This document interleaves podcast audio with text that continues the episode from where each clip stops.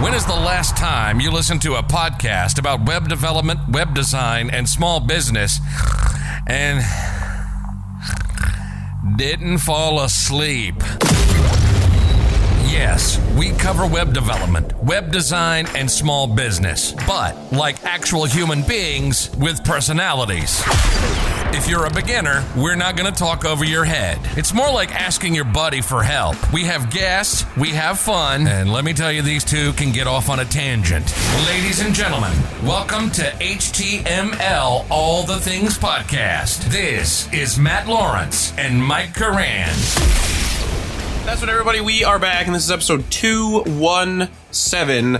Working title currently, but it's this episode is all about dynamic content. Probably come up with something more flashy than that, but we're going to be talking about what dynamic content is and how it powers websites and why it's important for you to pay attention to it, because it seems like something that's kind of always been there, has been there for a long time, but when you take a look at a website, which we're going to today, and take a look at a a, li- a, a live website, a, a a modern website, let's say, It's uh, it's really important that you get these concepts down. So if this sounds interesting to you and you want to support the show, you can go check us out on that Patreon, leave a review or rating on your podcast app, join us in our Discord server, or share this with your friends. And just a little self-plug, our Discord server is going to be undergoing some renovations. It's still going to be the same community and all that. That's not what I'm saying. We're just going to be changing up a lot of the channels and how we process new users and stuff like that. That is hopefully coming soon. So if you've ever been like, man, this Discord server is in disarray and I'm out of here, uh, it's time to maybe come back, because we're working on some stuff to clean it up and revitalize it a little bit.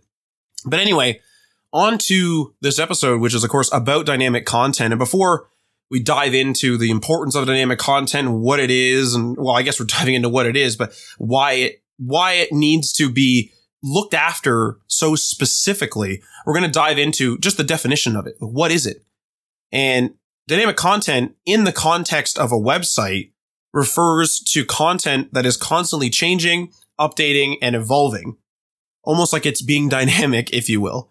So dynamic content in probably its simplest form are just blog posts where an author writes up a piece on a like a piece of content on a C M S and then publishes that post on the website. And that post is automatically, by the website's back end and design, is given its own page, and it's complete with styling, a unique U R L, and unique metadata for things like S E O, or maybe you're styling, some, getting the, uh, the the pictures and the titles and everything ready for an, some open graph tags. You can share it on Facebook and other social media networks that are compatible with that, things like that. And from the web dev slash web design standpoint, like I said, this is a simple example, the blog post, but it's also probably the prime example of dynamic content. And this is because a single template is created with H T M L and C S S and any other applicable technologies out there. And then that template is filled in with the author's unique content, sort of like an actual fill-in-the-blank page. In the template, there's a blank for the main content, another blank for the title, another blank for the author's name, and those things will be filled in based on what the author has filled in in the C M S. Now, beyond this single page that is generated for the post, this dynamic content starts to spill over into other parts of the website as well, into things like post listings, where blog posts are listed in content boxes for users to scan through and then click on to read. If you go to any major website, say I G N dot com or other blogs out there, what you're mostly looking at is content boxes. There's a featured image, there's a title, maybe the date of the article, maybe the author, maybe a little excerpt, all different types of designs. But you're looking at these content boxes, and these are lists of what is on the site. And so it's important to realize that dynamic design is not just the single page template where I write up something in the C M S and it generates this page. This information is spilling over into other parts of the site. And these sections and these areas that are being shaped and filled in by this dynamic data is generally entirely powered by the publication of the blog posts. Someone is not going in and adding blog posts to the post listings across the site. Someone is not going into even, let's say, the H T M L All The Things website, someone is not going in. Like, I'm not going in there. And if I write a new post about this this podcast, I'm filling in my show notes. And when I fill in all the stuff, the images, the this, the that, and I publish it, the site gets updated. Yeah, there is a single page generated where I can read through all the show note, see the title, play the episode right there, all those type of things, see the t- see the timestamps if applicable, or if, if I had time to do them that week. But the thing is, is that the front page is also being updated. It has content boxes, and I think there's three of them. And you can scroll down, you can see it, and it, it has the latest one on the far left, and show, or on the top if you're on mobile, and it shows you this stuff. And, and this is not, I'm not going in and making that content box. I'm simply filling in the uh, blanks, if you will, in the C M S for the podcast episode. And then the, the front page area where the podcast is housed is taking that data and dynamically sort of creating and filling in these content boxes. And so you can start to see where this is starting to get more powerful, and it's starting to see how it's starting to affect more parts of the website other than just the singular blog post page. And this ultimately is where dynamic content can get really powerful, advanced, more granular, maybe all the above.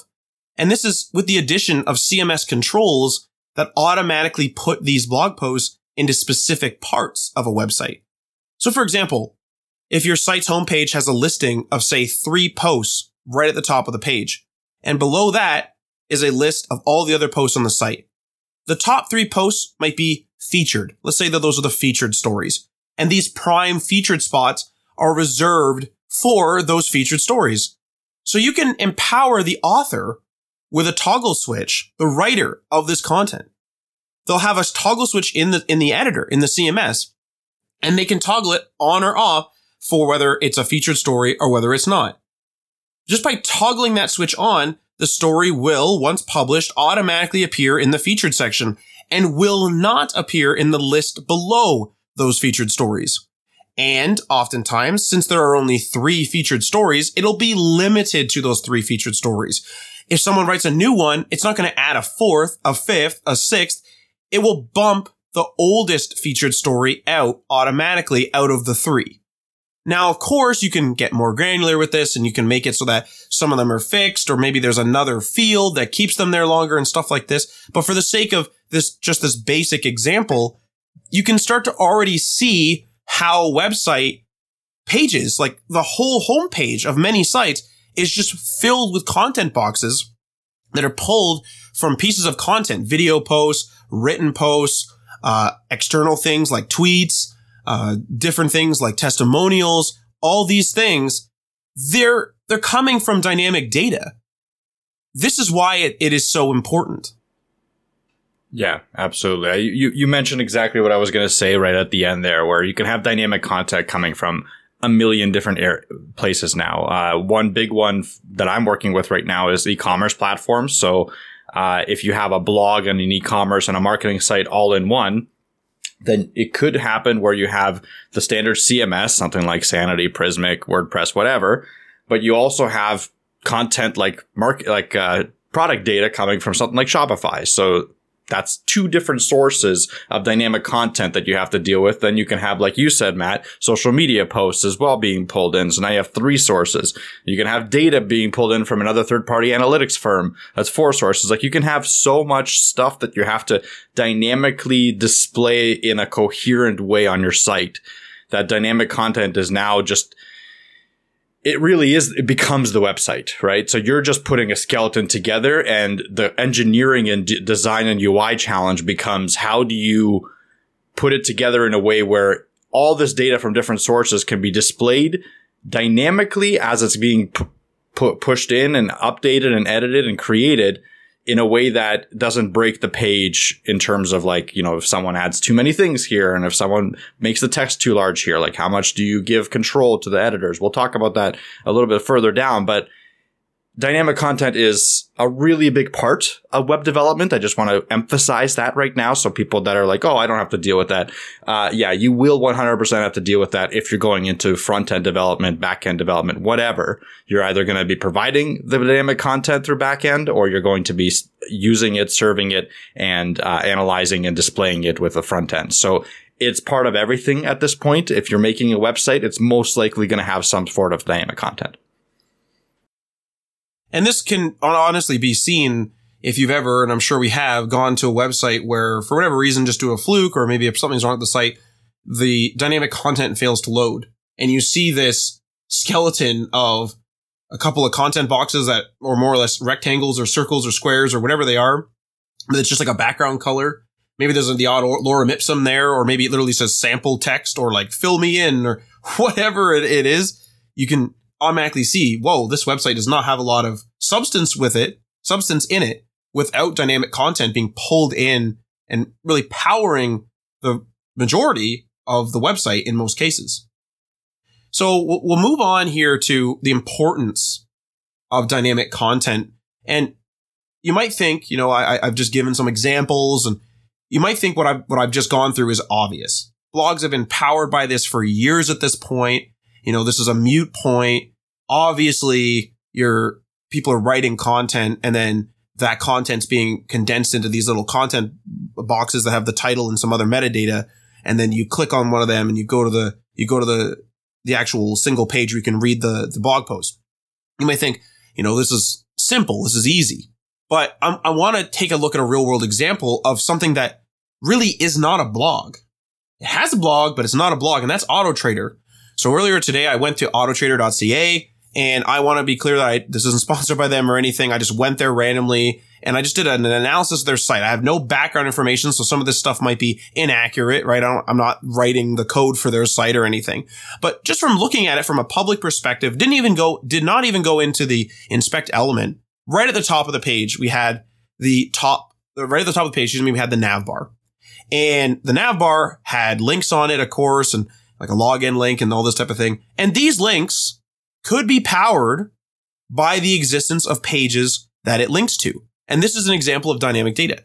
A page in the C M S could simply have a toggle switch that will show and hide it from the nav bar.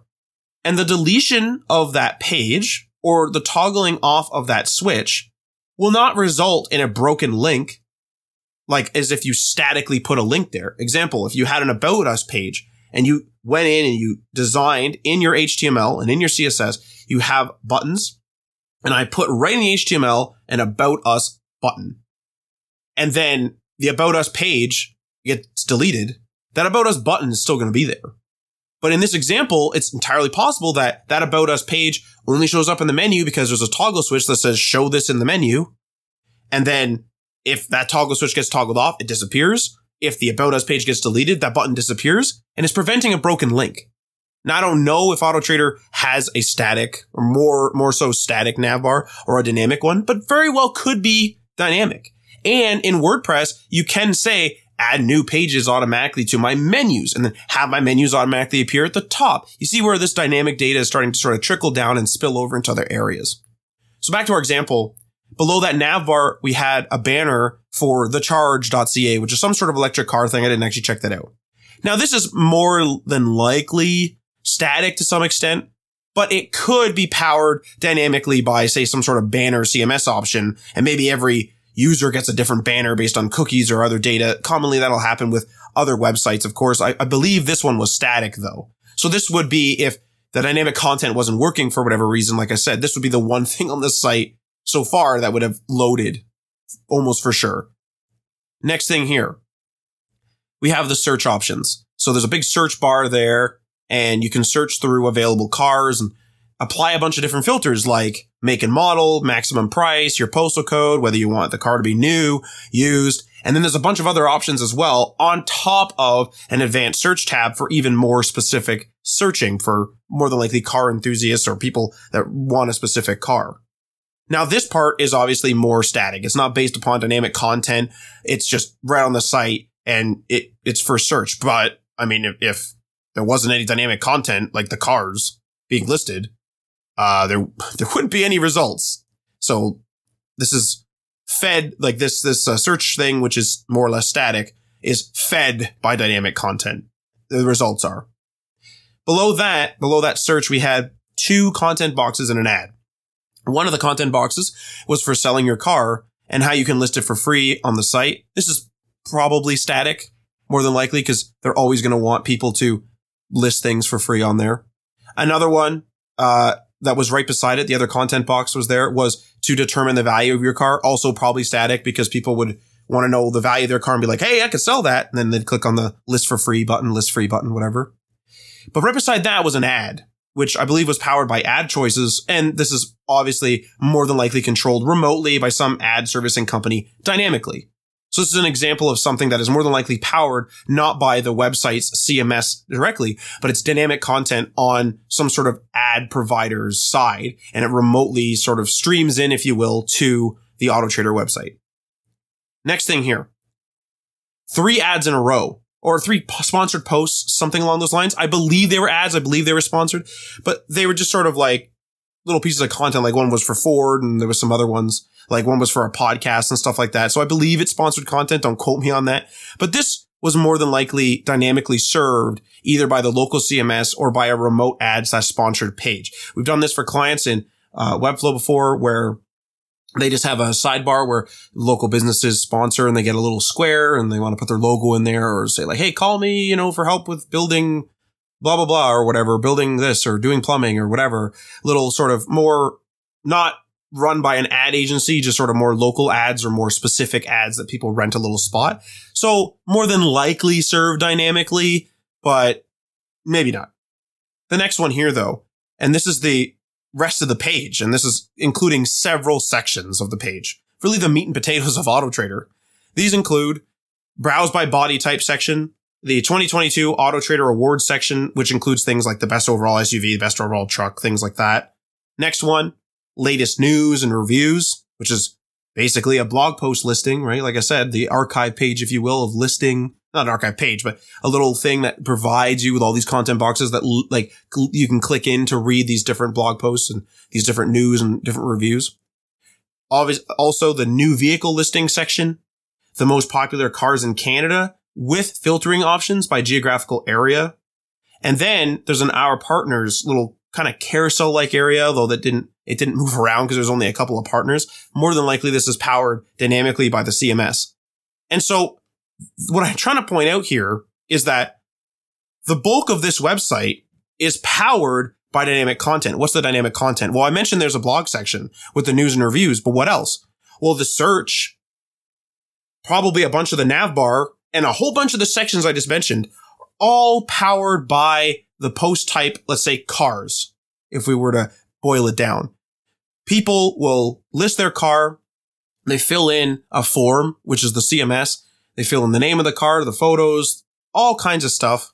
Some stuff's going to be mandatory more than likely. Some stuff's going to be uh, optional more than likely, right? I haven't listed a car here, but all that data that's entered, then depending on how that data was entered, is this a featured car? Is this a new car, an old car, a used car? Is this a certified pre-owned car? Is this by a dealer? Is this by a private owner? Is this a classic car? What year is it? What's the make? What's the model? All this, they get, then it, that data gets spread out throughout the whole website. It shows up in search results that, that apply based on that search bar I just mentioned, maybe even Google searches. It, it, it shows up in, if it's an S U V, it'll show up in the S U V body type section, for example. And if there's no S U Vs, I wouldn't be surprised if that body type doesn't even get listed in the body type section. So you can start to see how it's not just blog posts. It's like Auto Trader and many other sites require dynamic data to really run things. Otherwise, their search doesn't work. Maybe their banner works. Maybe some of the ads work. Maybe the nav bar works. But like, most of the site, and the reason why most people are there are to look at cars, and those are effectively, you can really kind of think of them as blog posts in that they're not a written post, but it's a singular page, and they're designed virtually all exactly the same, and it's a fill-in-the-blank little template, and then that, again, that data gets scattered throughout. And the final thing on the page is the footer, of course. Same situation as the nav bar, I'd say. You know, could be dynamically done, could be could be statically done, but that's just my estimate. But you can see how something like If you had WordPress, and the very first thing I think of, go into WordPress, let's say I want to make an Auto Trader clone. Well, WordPress by default has the posts post type. That's for blogs, so I don't want that. So I'd make a custom post type for cars. I'd add my custom fields, which would include images, like an image array of some sort, the name of the car, the make, the model, the year, stuff like that. And then on the actual homepage, I could have dynamic little filters where I could say sort by cars that are less than five years old, sort by cars that have less than one hundred thousand kilometers on the odometer, stuff like that.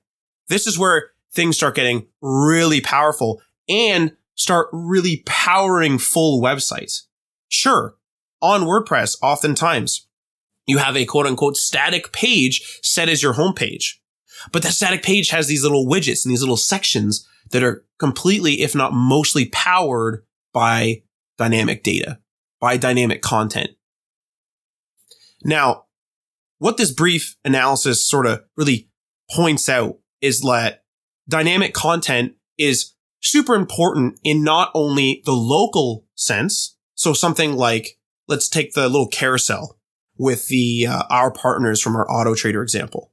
That's probably something real easy locally, right? There's a Let's just let's just say it's run by WordPress. It probably more Auto Trader more than likely it's not WordPress. Just hypothetically, you add a post type called um, um our partners, and well, literally someone logs in, they click add new partner, they type in something like Carfax, and then they upload an image, and the website is smart enough to grab that that local asset and to put it on the website. And it doesn't grab the name that you typed in, Carfax. That's for the C M S organization. It's smart enough to only grab that image and then maybe apply a link if applicable. So maybe maybe the user in, in, inputs a link, and you can start to twist and change the U X and the U I there by having maybe the buttons are or the links to the partners are optional. So some of the images that are going to be displayed in this carousel are clickable and some are not.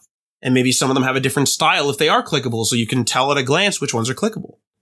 So there's really a lot of stuff you can do here with the design aspect, with the dynamic content aspect. And dynamic content is really at the home house, like at the center of it all. And we touched on it a little bit, but remote data, like Mike already talked about it with A P Is, like if he's pulling from uh some sort of e-commerce platform, um, or a, a lot of times even people will pull things from a blog. So they'll have their main website, and maybe their main website is a web app where it searches through stuff or whatever. It's, just, it's a web app, but they do have a blog. That blog might be under a subdomain, and it could be hosted somewhere completely different. It's on WordPress, and it's on this, it's on that, whatever. It's on a separate blogging platform, but that main site, that web app might pull in the top three stories just to filter in. And then when click people click read more on one of the top three stories, if they want to read it, they don't have the obvious change in domain. They don't, they don't have the obvious, like, oh, I'm on another platform. So what I'm trying to point out here is that dynamic content is important in the local sense in terms of where this website's hosted with the local C M S built in. Also the remote sense. And as a final note, this is very, very true for headless C M S, where you might buy a headless C M S service, or maybe you'll make your WordPress or make another thing, uh, a headless C M S.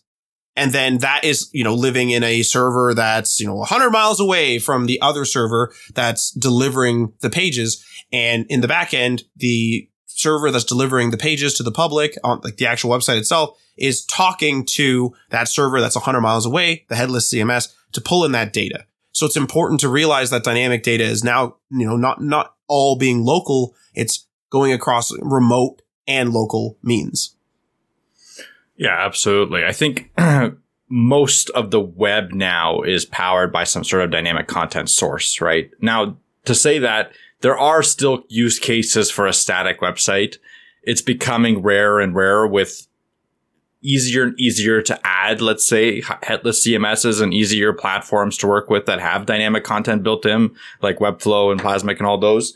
But it's still, there's still a niche that is supporting static websites, right? For instance, a good a good example would be your first dev- developer f- portfolio. A lot of developer portfolios are going to be static content, because as developers, we can go in and copy paste some code if we need to add a couple more blog posts, right? Like, it's not a big deal for us.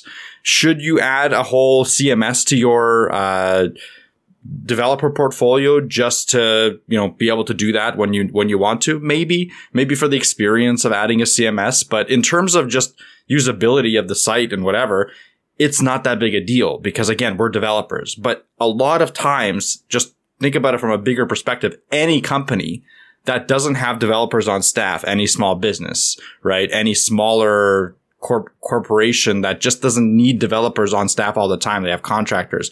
They will push heavily for dynamic content capabilities like C M Ss, because then they don't have to pay a developer one hundred fifty thousand dollars, two hundred thousand dollars a year to go and, you know, copy paste some code for them or edit some H T M L tags, because a regular person, a regular employee, a marketing person is not going to be comfortable going into a code base and editing text even, let alone, you know, taking a div and multiplying it. Not that that doesn't ha- that hasn't happened before. one hundred percent that was a thing for a long time in probably many companies. And it's probably happening right now to some legacy websites where they just haven't integrated a C M S, or they just don't have the money to rebuild their site in a C M S form.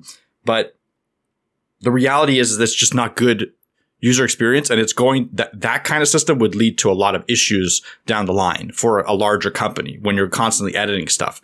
Even for a developer doing it, they could miss a tag. They could, you know, uh, put in the wrong alt tag here because they have to edit the, you know, the, the, the file name in three different places. Like, there could be many different issues that trickle down when you have a repeatable section that needs to be updated manually. That's why C M Ss exist. That's why this is a really big and important part of the web.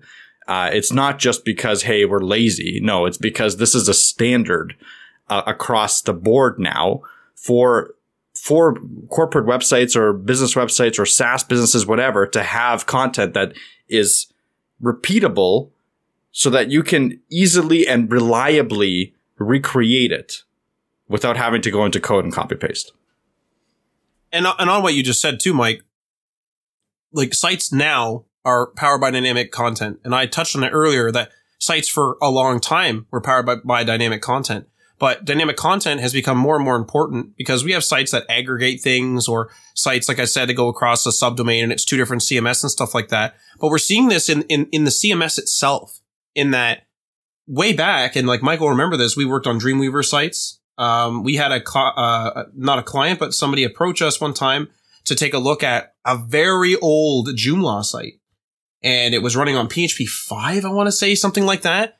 And they couldn't figure out how to get the C M S portion to work, or it was broken down, or something was really wrong with that site due to its age. And trying to get like a host that would run that thing was, it was a big mess. And what they ended up doing was somebody figured out how to, instead of using the sort of the C M S portion, which is more or less like filling out a field, they figured out how to go into sort of the visual editor and just edit things manually. And so when they had like the latest stories or what have you, they were manually put in. They weren't actually the latest stories by date, actually the latest stories by featured toggle or something. They were just featured stories because somebody visually went in there. And this is where, this is where, you know, C M Ss have started changing, and have how things have started sort of change, um, getting more open over the years, where even in WordPress, I feel as though, I don't know about old WordPress. I haven't really used an old, old, old WordPress installation for a number of years, but WordPress today, having just built a site in it from scratch very recently, as I think last month, as of recording this, something like that. Um, it feels very open, where I at least know where stuff is, and it will warn me of stuff like, hey, if you touch this, you know, this could break things. And It, it lets me know, because it knows, the C M S knows, I'm going to go into all these areas and start touching things because I need to pull data. I need to add functions. I need to make new shortcodes. I need to do this and that. It knows I need all this data. Whereas back in the day with the old Joomla's, the old Dreamweavers with templates that get locked down, and then there's multiple templates within a website and this and that, it starts getting really confusing, and, and it's very hard to tell what's going on. And it was largely, I would say, because obviously web development's in its infancy back then. And and a side effect of that is that the dynamic data was around, but people weren't really pulling on it. And they would just create another template if they needed to. Oh, I'll just create another Dreamweaver template and, you know, embed it here. And I don't want anyone to touch it, so I'll lock it in whatever method that is. And then another Dreamweaver version comes out, another one, another one, another one, three versions down the road. Oh, now that other one can't be unlocked by this, and it's locked behind this, which is locked behind this, which is locked behind this. And it becomes this really, like, not open environment where it's like, I can't, like if someone calls us, says, I want to change this button. I could be there for nine hours, nine hours trying to friggin' figure out how to, un- how to, how to change a button. And I can't do it. Can that happen in WordPress? Oh yeah. Yeah, it can. But it's getting there where it's getting to the point where I can at least be like, hey, I'm going to go in there and just like sloppily, but like as a band-aid for you, I'll like C S S hide it and then C S S show another one. And we could just do that for the time being. So because you have like an event coming up or what have you. Right. So C M Ss are definitely evolving with dynamic content in mind. And, and with that, I want to touch on designing a C M S with dynamic content in mind. Now, I'm not talking about literally building a C M S. I'm talking about a C M S that's, say, a blank slate, like a like a Webflow, like a, a WordPress custom post, custom post type, stuff like that, and and a number of other things, headless C M Ss out there, where you're basically told, like, okay, like, what fields do you want your user to be able to fill in? Couch C M S is another great example. It's the first one we use like this. Which fields do you want your user to be able to fill in? And I recently wrote an article about this called Content Boxes Have a Design Problem. And that's available on H T M L things dot com as well as Hashnode and Medium. A shameless self-plug, I guess. But I specifically talked about content boxes. And I was talking about how content boxes are dynamically designed throughout a website, meaning that they're they're they're styled differently on the featured stories page versus the sidebar versus just the news section. Just an example. And in this article, I talked about some tactics that I use to help my C M S experience so that users that have very technical or very limited technical knowledge, potentially, they're content creators. They're not web developers. They want to be able to edit their content, create their content right on here. So I try to really kind of provide them with a good U X. Now, I'm not, you know, the end all be all best U X person. Of course not.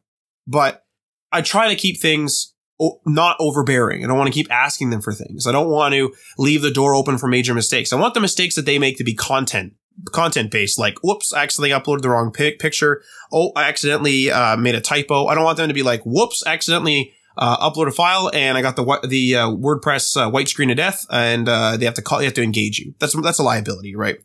So, well, my article that I mentioned is focused on content boxes and the combination of dynamic design and dynamic content, right? Ultimately, their design changes. Ultimately, the design changes um, within them. So, like to break up the to break up the monotony of just like looking at a rectangle with a title, rectangle with a title, rectangle with a title, rectangle with a title. The dynamic design changes it up, so users can go through the website and they have big content boxes, little content boxes, this content box, that content box. But we have to remember that dynamic design is powered by dynamic content. They're two separate things, but they're very related. And they, it's, it's a, because everything is dynamic, as Mike and I just discussed, dynamic design and dynamic content go hand in hand. And you have to take this rather complex sort of concoction, if you will, and translate this into a C M S. You have to make it so that someone who is not tech savvy goes in and says, what the heck is an open graph image? Uh, what the heck is this thing? Um, what's an S E O image? Uh, what's an S E O title? And stuff like that. So my tips for this, and I have five of them, is, and I'll just list them out and then I'll describe them. So the first one is descriptive helper text. So helper text is when you have a, let's say you have a title field. So it's just a text field and you label it as title, article title, something like that. The helper text will generally appear right below the title of that, of that, of that field. So the title, it'll appear right below that, and it will give them something more. It'll give them something more descriptive. So it'll say stuff like, hey, you know, this is uh, you know, a maximum of fifty-five characters. Um, you know, please use initial caps. Uh, please use this, you know, A P A capitalization method, um, stuff like that. It's supposed to help guide them. And really specifically, it's supposed to help guide them if they have a question as to what something is. So when it comes to a title, they're not going to, they're not going to care. But some bloggers will use the term subtitle and some bloggers will use the term byline. Well, somebody might be confused. They might have worked at one blog their whole life. Now they come over to work for you and they're like, man, I've always used the word subtitle. What, what's a byline?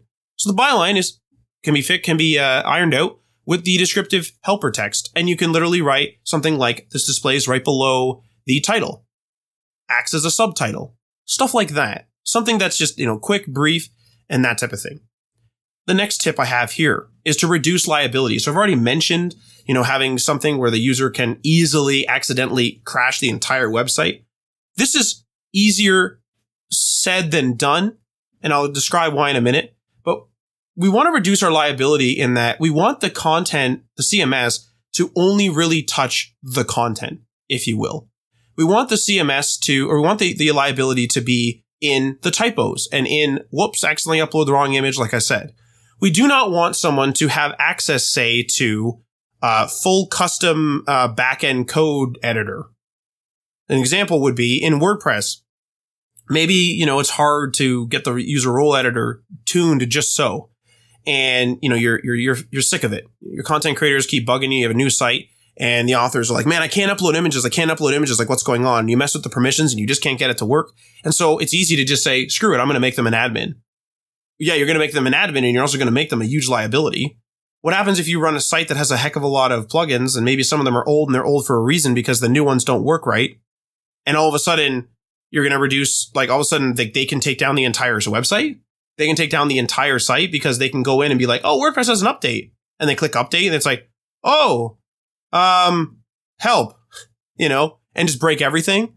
That's a liability. And the reason why I say this is easier said than done is because sometimes when you inherit a website, the users don't want to give up their account and they don't want to give up their power. Even though they don't touch the updates, they don't want to touch this and that.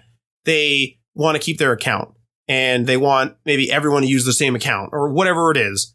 And so there's like sort of an office bureaucracy and office politic thing there where, you know, you have liabilities where people are everyone signing as an admin because that's just the way things have been and that's the way they want things.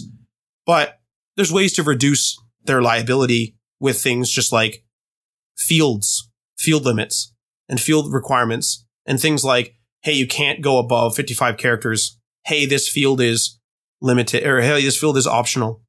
Hey, this field is required. And that leads right into my next tip, which is flexible requirements and strict limits. So we've already talked about liability, but what does it mean to be flexible and strict at the same time? Well, you can say, have your S E O title be, you have like an S E O title field. It's a title. It's a, um, it's just a text field. You have your helper text and it, and it says, we recommend this to be fifty-five characters, but it maxes out at sixty. Okay, so someone types something in and it's sixty-five characters. It doesn't let them go past sixty characters, period. So what this does is this allows the the content creator to read the requirement and work on their content to get it as close to the requirement or the, let's say, the recommended as much as they can. But if they just cannot get that title down to fifty-five characters and it ends up being fifty-seven. Hey, they put the work in. It's at fifty-seven. The system's not going to block them. It's not going to break anything and they're going to publish it. And so this is an example, once again, of flexible requirements and strict limits. The requirement is that this is an S E O friendly title. Here's what we recommend as disclosed in the helper text. And we're not going to let you put a bad S E O title in. We're not going to let you go above sixty characters. That type of thing. The next one here, only add fields when necessary. So I mentioned dynamic design, and with dynamic design comes a whole bunch of different uh, images and different portrait and or different uh, orientations like portrait and landscape and, and different sizes and all kinds of stuff. And if you go to my article once again on h t m l all the things dot com, it I go through an example of one day I went on I G N dot com and I took some screenshots of the different content boxes and the different areas that they had on the website.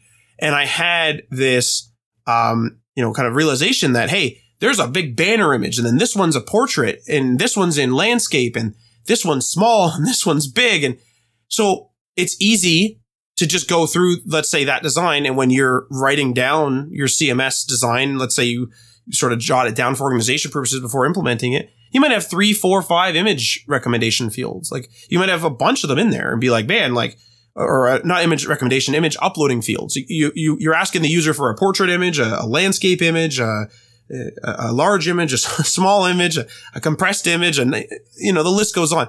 And you could do this with text too in certain contexts. And it just starts getting a little bit ridiculous. And so what I say is I, I offload that to the C M S. So Many C M S, when you upload an image, it'll make multiple versions, a small, medium, large, original, whatever. So it'll do that, high D P I, low D P I. So you use those, but also use C S S. So maybe the user needs to upload two images such that they have a portrait image and a landscape image because cropping them doesn't really work. But everything else you can handle with just, say, background size cover, and that's it.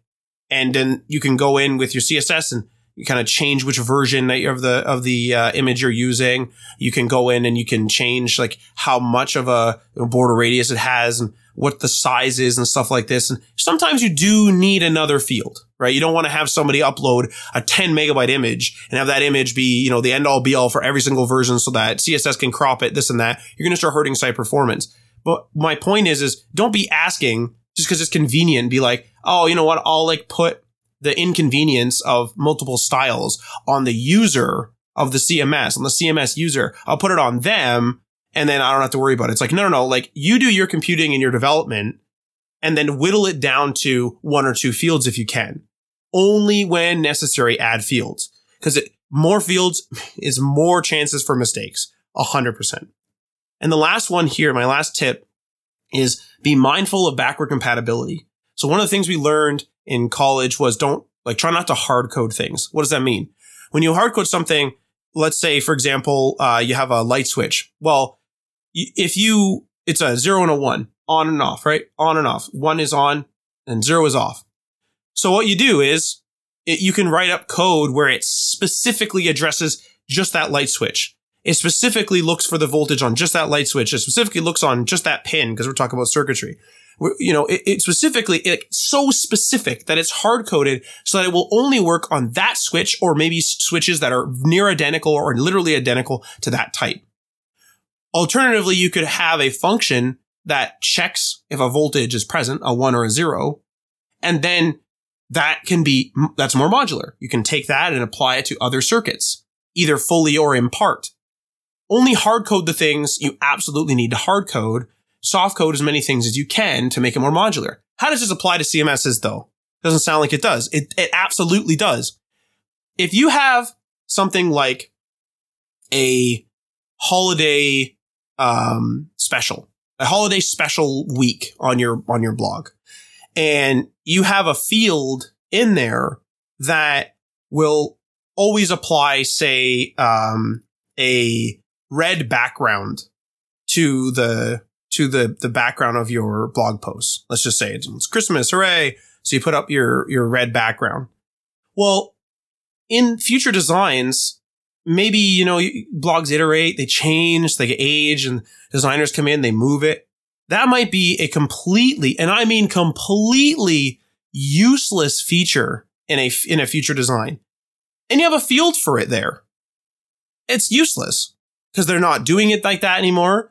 But you could, and, and the thing is, you could just do that in C S S. But to have somebody literally come in and have a color picker, and it's like, oh, make sure you choose red. And not only are you opening it up to, uh, con- not only are you opening it up to um, error, where somebody might accidentally choose like brown or or like green or something like that. You're also, it's just like, why would I hard code this in so specifically?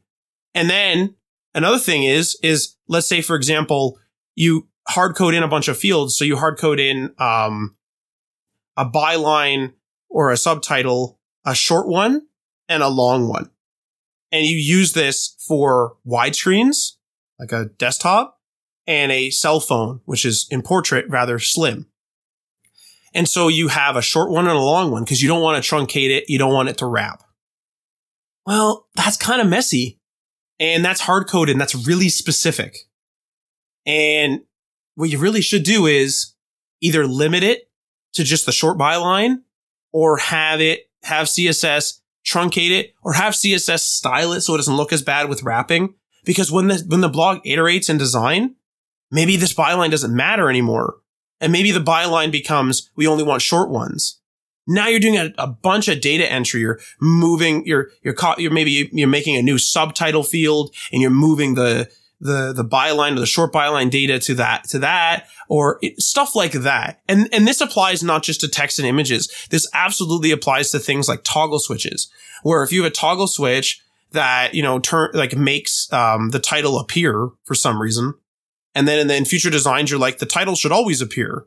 It's like, are you really going to get rid of that toggle switch? And then you're going to have to like change the logic because the default position is not to show the title. So now you're going to have everyone force the toggle on. And then you see where the technical debt and all these problems start adding up. So be mindful of backwards compatibility, but also forwards compatibility in that make your fields generic. Make your fields be like, hey, you know, featured image, title, byline, subtitle, whatever, main content, uh, featured image, um, stuff like that. Probably, I probably repeated one of those twice, but stuff like that is goes a long way in keeping the C M S not super dated and not filled with old data or just too many fields. And it just starts getting really technical debt filled. Yeah. And just to build on that last point, uh, I have another kind of tip for you.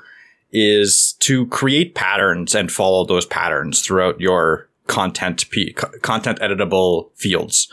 So, for instance, if you have a if you have a if you have a need for having a mobile image and a desktop image, right, in your blog post and maybe in your product page, uh, make it so that you know the mobile image is first and the desktop image is second, and keep it that way across all of your con- custom content posts. Right? Because then when an editor comes in, they know exactly that, okay, anytime they see these two, the first one will always be mobile. The second one will always be desktop. They don't have to think about it. As soon as you make them think, it takes them out of any sort of flow state they're in. It takes them out, and they could screw it up as well. So it's the same thing with like heading, subheading. Heading's always on top. Subheading's always on the bottom, right? It's the same thing with any sort of customization that you provide to any sort of field. Just make sure that it lines up across your entire site. So that they're not going in and it's like all of a sudden everything's a jumbled mess in every, in all the different custom types. You want to keep it as low, um, the lowest barrier of entry as possible for people because people will screw it up no matter what. But the idea is, is that if you make it, if you make it simple and make it consistent by following patterns, it's going to be easier for the content editors. That's the goal of a C M S. Right? The C M S is great. You can, you know, if it can provide a bunch of features and all that, but the goal is to make it so that the content editors can edit the content as efficiently as possible. Second, uh, second tip that I have is create a onboarding process for content editors. So when a new content editor, like a marketing person, whoever's going to be touching the C M S comes in, they have either a video that they can watch with some sort of f- flow of how people, how you to edit content and how to test it as well. That's another big one. Test the content.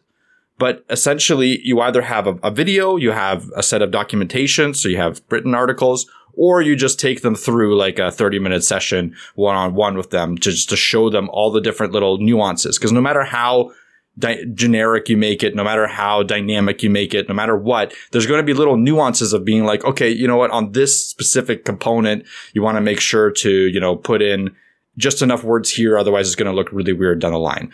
It, there's going to be little things that are going to potentially s- screw up the flow. Like, and they could come in, you know, two months down the line if you don't set expectations from the start. So it helps a lot for the actual person that's editing content just to see how it's done initially, or even I'll, like sit with them while they do their first edits as well, just to make sure that they're going through the right processes and see that they're doing everything correctly. And the testing part, I just want to touch on that a little bit.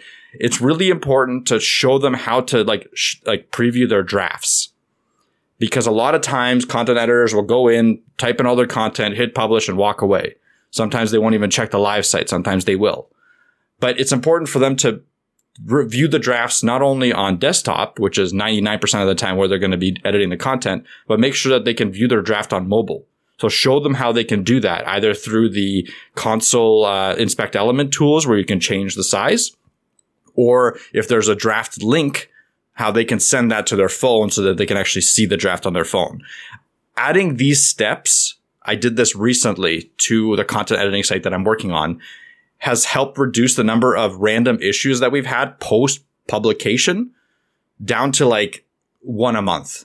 When I first joined, it was like three a week that people were just like, oh my God, we, you know, on the on mobile, the image doesn't show up, or it, it overlaps or something like that. Well, you didn't check it on mobile. That's why. and you didn't tell anyone that you published. So you have to have these processes in place. You have to have an onboarding process. You have to have a checking, a testing process, all so that you don't, you avoid all the issues that can come with custom content. When you were talking about your first tip as well, I wanted to jump in because there's something that, like, I didn't touch on, but is really important. And that is that kind of the glanceability in the, in the context and where you are in the C M S. Obviously, if you're in a blog post and you're editing a post, you're in that context, but you can be in like sort of a sub context. And one of the things that we did for a Webflow client, and Webflow really should have conditional visibility in the C M S. I'm going to point, I'm going to call them out for that right now. But what we did was we had this, this particular client will share, um, other people's articles. And I call it like the third party link mode or something. And in, say, like a WordPress situation, I would have conditional visibility where I would have a toggle and be like, are you sharing someone else's content? If the answer to that's yes, and you toggle it to yes, more fields show up and you share their link, you share their image, you share whatever it is you need to share. It keeps them in there. Now, Webflow doesn't, Webflow C M S does not have this conditional visibility, but what I do is in square brackets, I put like third party link mode, third party link mode in, in each of the titles of the fields so that in a glance, they can, they're not going, hey, hang on a second, this is a link, but I already put a link somewhere else. Which one is the third party link mode using? It's just something that's just like a little bit of U X and a little bit of, you know, something to add. And it touches on Mike's point too, where, you know, people checking the, the drafts on that, which I think was a great point. Actually, I didn't really think of that, checking the drafts on that. But one thing as well is I would, I would go through yourself and pretend or literally try to publish a piece of content. Because when I was publishing just this content box uh, thing, uh, you know, I've published articles before, but in even then, I've like, I missed images, I missized some, because every single blog platform requires you to tailor it just so to them, a little bit change for Medium, a little bit change for Webflow, a little bit different here, a little bit different there. And so like really going through and testing exactly what you're doing is like, is super crucial. And you'll notice when you're going through, you're, you, you'll notice like, whoa, this is really confusing. Or whoa, like I really should have something like a better label than just featured image. Like what does featured image do? Maybe I need to add some helper text here. It'll allow you to see the shortcomings and allow you to sort of make the C M S and like make C M S uh have a better U X and whittle down hopefully those amount of fields. Now, the final sort of section here I have for today is the problem with dynamic content. So dynamic content sounds like it's great. You know, you, you publish an article and you have a bunch of authors publishing articles and then your whole site fills up. And you're like, woo, you know, I, don't, I didn't have to run all that stuff. All my writers did it. This is great. This is everything. But there's always, there's always a problem. There's always a problem. And I want to kind of focus in on, for, for at least Mike has a point as well later, but for my point, I want to focus in on what we, the web developer, web designer, can mess up here easily. And that is that once you learn how to create websites that are powered with dynamic content, and like going into being plugged into dynamic design, like the different types of content boxes, it's very easy to get carried away with with C M S experiences that should otherwise be simple. So this is, uh, I'm anonymizing names and stuff like this and details, but we once had a project with Couch C M S where I had, at that point, used it a whole bunch for a number of months. I really learned the ins and outs of it. I learned how to get different flags and different dynamic data and learned what would toggle what and all this stuff. And so with all this knowledge, we got a client, and the client, Um, I had a, had a school, and the school basically had multiple locations, and I thought, okay, great. What I'm going to do is sometimes the locations would close, right? There's no, there's no, um, course running in this city. So that, that location's closed temporarily and this type of thing. It's kind of like a traveling, um, like a traveling, uh, what'd you call it? Like lesson. They, they go, they like rent out a hall, do a lesson, go here, rent out a hall, do a lesson, that type of thing. And so I thought, okay, great. What I'll do is in their servicing area, they like told me that they literally would like to close them and open them and like show and this and that. So I thought, okay, great. What I'll do is I'll make it dynamic so that when they enter in a co- like a, an upcoming course in a city, like let's say Hamilton, Hamilton will automatically show up as an area they service. If they do not have anything scheduled for Hamilton, that Hamilton location is effectively closed, and they closed that. Because that's what I got from them.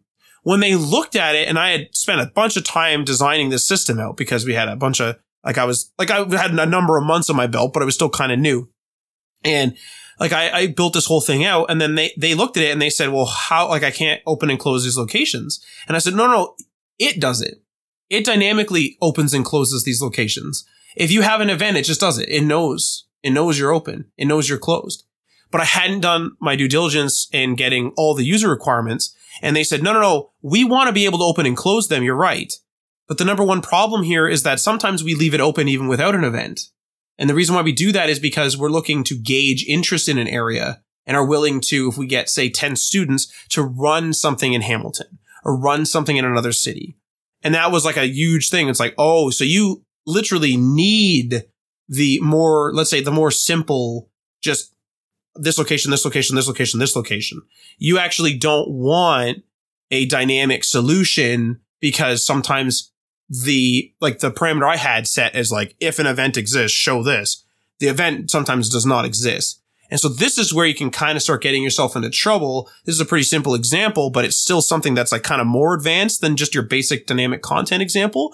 And it's, and it starts to, it starts to mess things up. So what I would do in this particular case to correct this is, I think I corrected it in some, in some degree. And then they, they gave some concessions, because some of them were like, they were like, hey, this is actually kind of handy that we don't have to keep toggling switches. So there was, I think there was like a half step done in correction, but just really kind of, if, if something's going to take a little while, like that part took a decent amount of time, uh, in, in comparison to the rest of the site, I would honestly like take a look and, and like have a conversation with them and be like, I'm taking a look at doing it like this. Is this okay or no?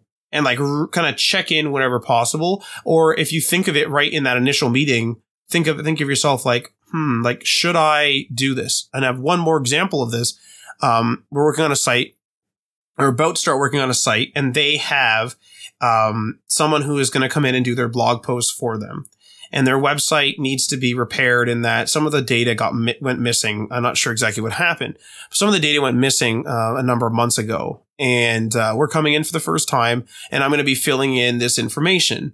One of the things in there is a collection of testimonials. Now, what I want to do is add a custom post type in WordPress and add a bunch of custom fields to it. And I want to make a testimonials thing so that they can dynamically have Uh, testimonials. And I had that in my initial uh, thing, my initial document, when doing my technical analysis and eventual quote of the site and what I thought needed to be done. Having slept on it, which I almost always do with these type of things, I try to sleep on it, then reread it. I kind of realized to myself, the person that is doing the work d- said that she doesn't really want to, like, she's not super tech savvy. She needs some training, and a lot of this stuff isn't going to change much.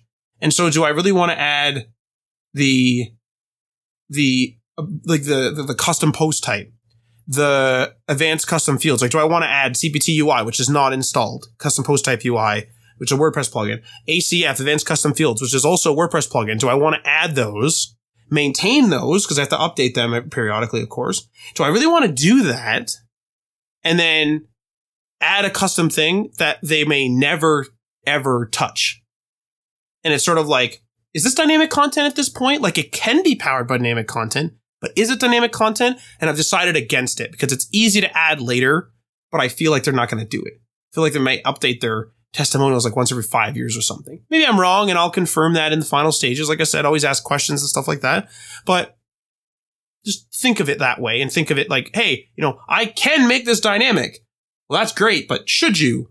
Think about the should. Should I be doing this? So just one... One or a couple little stories there of where dynamic content, and especially your knowledge of handling dynamic content, can get you get you into trouble. And uh, Mike had one more point here, and I'll I'll I'll just read out the point, and I'll let him take it away with it. And that is that, you know, there's a line here, and the line is, you know, or actually, I guess the question is, where is the line? What's the line between content creator freedoms and limiting them, limiting those freedoms for the design and possibly the U X of the website user? Do you allow content creators to upload super mega, like super high quality, absolutely massive imagery, but then the user, that's the website user, it's going to take forever to load? Or the website uh, host, you're going to have to update the package because you're uploading these massive images and it's forty times the size you normally have it, stuff like that. So where's the line in telling the content creator, no, like we could allow you to do this, but no. Where's that line and what's that look like? Yeah, that's a great question. And it's one that I'm still battling with, honestly. Uh, the line is very much in a, in a very big gray area for me, depending on the project, because of editors like Webflow uh, that allow you to do essentially anything to the website. And you can give that access to your client, right? Like you can give editor access to your client, not just C M S, where they can go in and literally like change the colors of everything and add a whole new page or like, you know, change up the page. Should you do that to a typical client?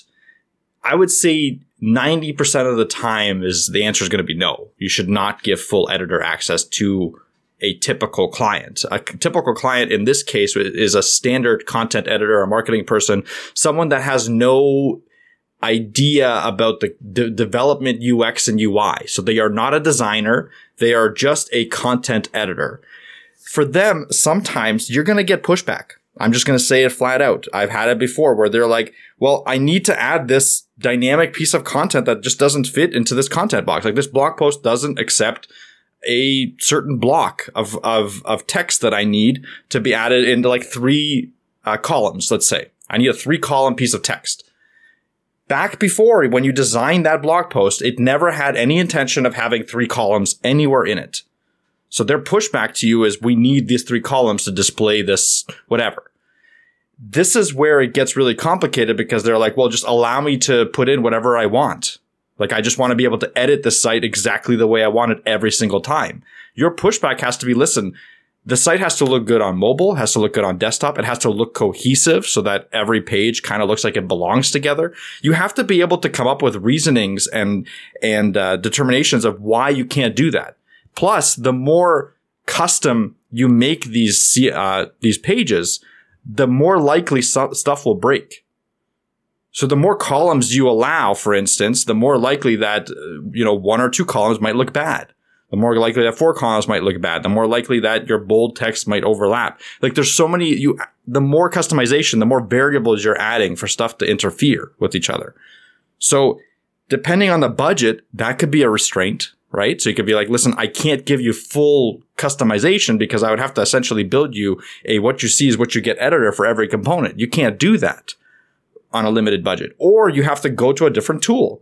So this is why it's important to get the requirements, like Matt was saying, really early on and solidified, because once you explain to them and explain to them very deliberately, like, hey, this is how it's going to look. A blog post is going to be a single column, right? A blog post, here's, you know, a couple examples of what a blog post can look like. But when they come back to you and ask you to add in a graph, a dynamic graph, and be like, why can't I add this dynamic graph based on this data that I've provided to the system? You have to be able to either come up with a quote for adding that, I guess, or a rebuttal being like, listen, that's going to make all the other blog posts look different, right? So it's just one of those challenges that you're going to be facing on a continual basis, depending on who your content editors are. Now, having said that, a content editor could be the design head of the website, the person that gave you all the Figma files. Right? If if that's a content editor, then you can start thinking about, okay, how do I, you know, do something a little bit different? And maybe they do get editor access in Webflow. Or maybe you go to a system like uh, Plasmic where you can do a WYSIWYG on every component, right? So again, the requirements have to determine where that line is, but you also have to provide your logic and reasoning about like a random marketing person or a random content editor shouldn't have access to this stuff because your site is going to look bad.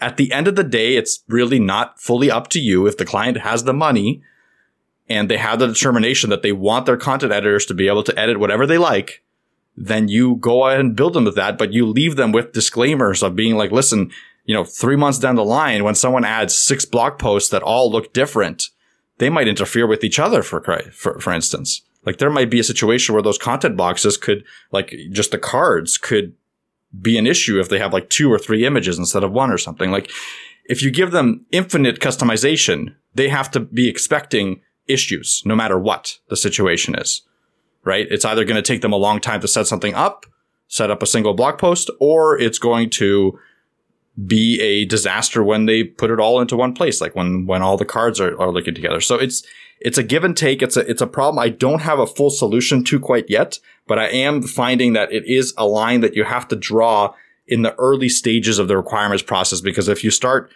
if you complete the system, like Matt was saying with Couch C M S situation, and all of a sudden they have this ask at the end of the day that requires you to redesign the whole thing, that's going to be a massive issue between you and the client. And it's just the reality of it. These these these C M Ss are not easy to work with for the most part, especially when you have to add customization into them. Well, imagine this too, Mike, like with your situation where you have, you know, generally a single column and someone wants to add a three column design. Well, some some people are probably thinking right now, well, I'll I'll just reach I'll just reach for another field or another selection, another thing of fields where I'll have I'll have my my let's say my title, my subtitle, my main content, and then I'll have my three columns in some sort of setup in the C M S. Well, once again, this is, first of all, you're adding, um, you're adding problems, because what if they want main content to start and then three columns to be in the middle and then the main content to go back to one column again? Like, what if they want that? But if that, even if that's not the case and they always want the three columns at the, at the end, you know, is the three columns really going to stick around? Like, is it going to be something that when the next design comes out in a few years, are is it is three is three columns considered acceptable at all? And if it isn't, now you have three fields: column one, column two, column three.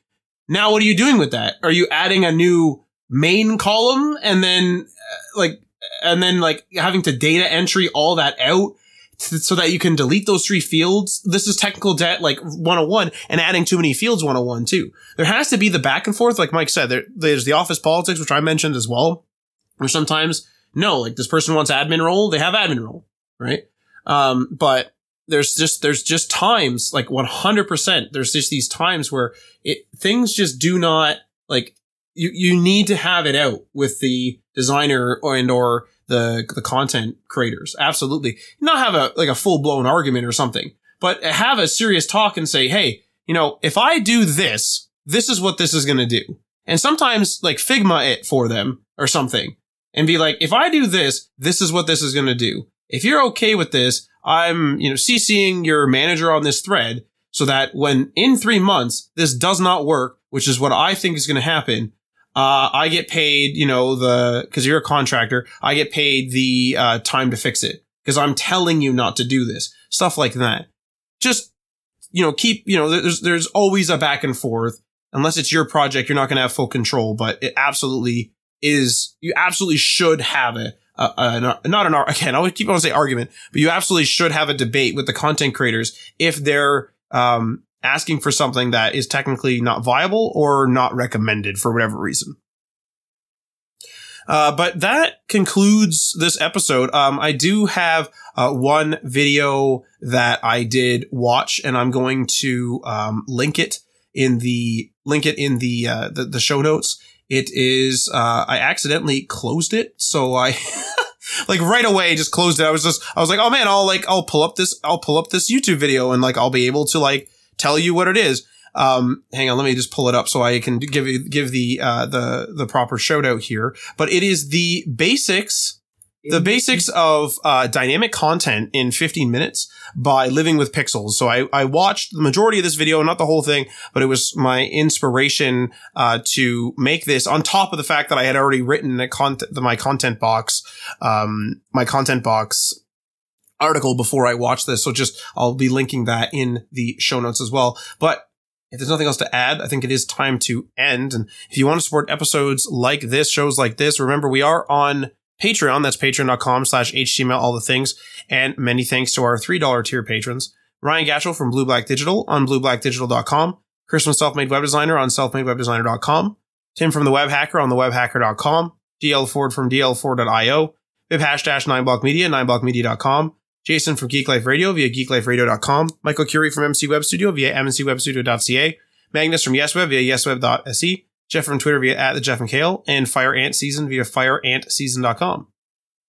Feel free to leave a comment or a review on the platform you're listening to this on, and we are signing off.